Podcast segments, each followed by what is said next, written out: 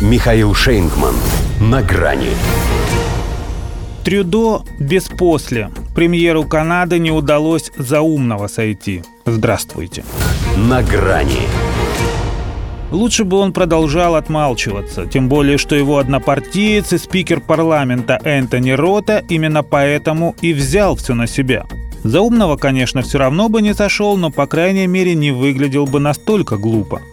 Однако журналисты все-таки вынудили премьер-министра Канады Джастина Трюдо хоть что-то произнести на злобу дня.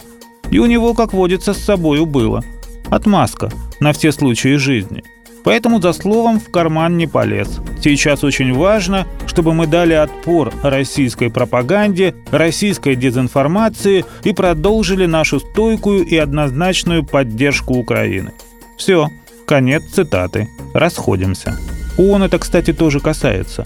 А то подыгрывает тут, понимаешь, русским, осуждая чествование нацистов в канадском парламенте. И поляков пусть с собой заберет с еврейскими организациями в придачу, которым, видите ли, тоже официальные извинения подавай. И вообще все вопросы к Гуньке. Это же он, явно работая на Москву, забыл напомнить на входе, что так-то он убежденный пособник Гитлера.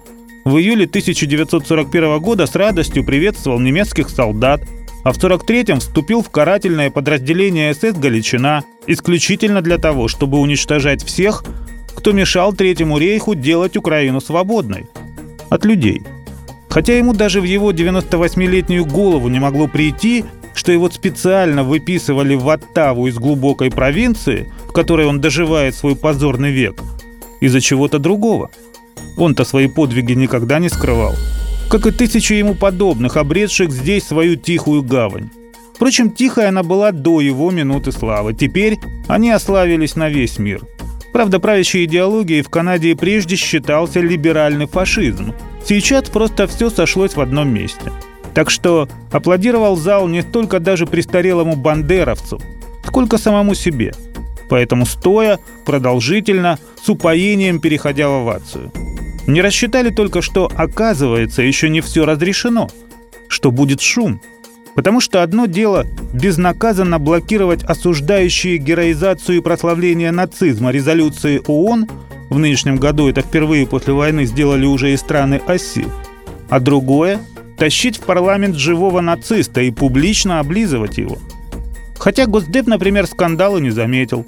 Наверное, куда-то выходили, поэтому заявили, что им нечего сказать. Хорошо, что не погрешили против истины и не назвали это внутренним делом Канады. Ибо реваншизм – это у них общее. Спикер Рота, правда, за него извинился, но не исключено, что отдельно и перед Гунькой, мол, прости, так надо. Ну и за то, что в зале был еще живой еврей, о котором они, видимо, тоже не все знали. А по нему не скажешь, что его дед сжег фашистскую гадину, не предполагая, что его семья окажется не без урода.